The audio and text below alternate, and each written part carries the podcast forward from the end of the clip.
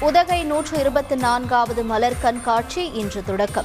வண்ண மலர்களை கொண்டு கண்கவர் அலங்காரங்கள் துவக்கி வைக்கிறார் முதலமைச்சர் ஸ்டாலின்.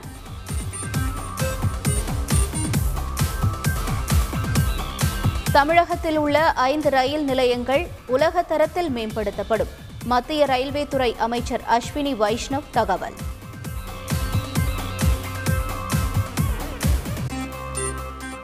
கொரோனா தடுப்பு நடவடிக்கை குறித்து மத்திய சுகாதாரத்துறை செயலாளர் இன்று ஆலோசனை. அனைத்து மாநில சுகாதாரத்துறை செயலாளர்கள் பங்கேற்பு.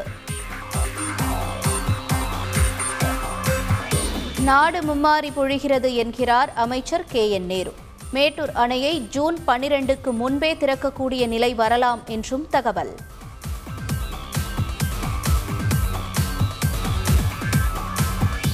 நூல் விலை உயர்வால் வரும் இருபத்தி இரண்டாம் தேதி முதல் விசைத்தறிகளை இயக்கப் போவதில்லை. கோவை திருப்பூர் மாவட்ட ஜவுளி உற்பத்தியாளர் கூட்டமைப்பு அறிவிப்பு.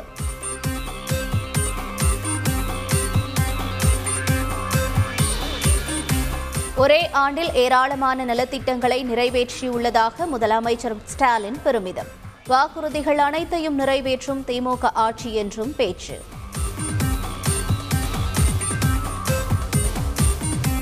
ஜிஎஸ்டி விவகாரத்தில் சட்டங்களை இயற்ற மத்திய மாநில அரசுகளுக்கு சம உரிமை உண்டு. உச்சநீதிமன்றம் அதிரடி கருத்து. ஜிஎஸ்டி தொடர்பான உச்சநீதிமன்றத்தின் தீர்ப்பால் மாநில உரிமை நிலைநாட்டப்பட்டுள்ளது. தமிழக நிதியமைச்சர் பழனிவேல் தியாகராஜன் பேட்டி. மாநிலங்களவை தேர்தலில் அதிமுக வேட்பாளர்கள் யார்? கட்சித் தலைமை அலுவலகத்தில் ஆலோசனை கூட்டம்.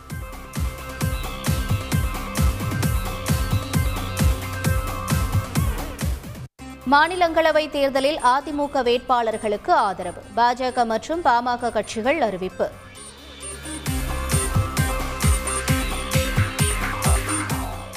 அதிமுக ஆட்சியின் ஏழு ஆண்டுகளில் கிடைக்காத பேரறிவாளனின் விடுதலை திமுக ஆட்சியின் ஓராண்டில் கிடைத்துள்ளது. எதிர்க்கட்சித் தலைவர் எடப்பாடி பழனிசாமிக்கு அமைச்சர் தங்கம் தென்னரசு கண்டனம். கோவை குண்டுவெடிப்பு வழக்கில் சிறையில் இருக்கும் இஸ்லாமியர்களை விடுதலை செய்ய வேண்டும். தமிழக காங்கிரஸ் தலைவர் கே எஸ் அழகிரி வலியுறுத்தல்.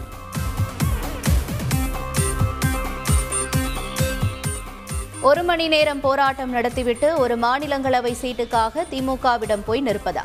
காங்கிரஸ் கட்சிக்கு பாஜக தலைவர் அண்ணாமலை கேள்வி.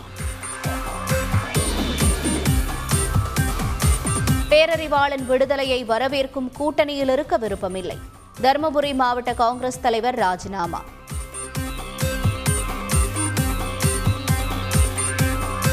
புதுச்சேரி ஜிப்மரில் மொழி பிரச்சனை இல்லை. வெளியிலிருந்து யாரும் பிரச்சனை செய்ய வேண்டாம் என்றும் ஆளுநர் தமிழிசை பேட்டி.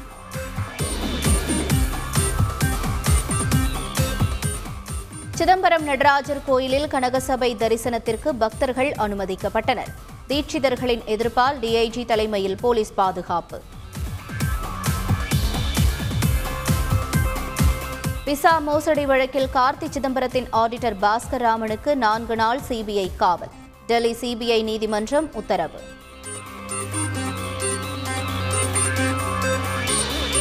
கர்நாடக பாடப்புத்தகத்தில் பெரியார் பற்றிய குறிப்புகள் நீக்கம். ஆர்எஸ்எஸ் நிறுவனர் ஹெட்கேவர் பற்றிய குறிப்பு சேர்க்கப்பட்டதால் சர்ச்சை.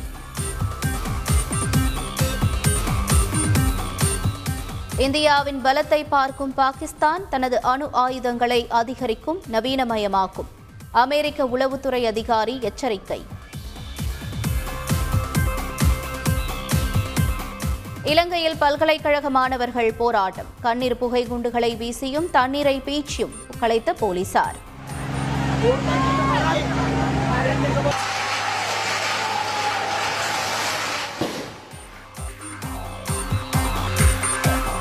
மகளிர் உலக குத்துச்சண்டை போட்டியில் தங்கம் வென்றார் இந்திய வீராங்கனை. ஐம்பத்து இரண்டு கிலோ இடைப்பிரிவில் நிகாத் சாதனை. குஜராத் அணிக்கு எதிரான ஆட்டத்தில் பெங்களூரு அணி வெற்றி. பிளே ஆஃப் சுற்றுக்கு தகுதி பெற மும்பையின் வெற்றியை நம்பியிருக்கும் பெங்களூரு.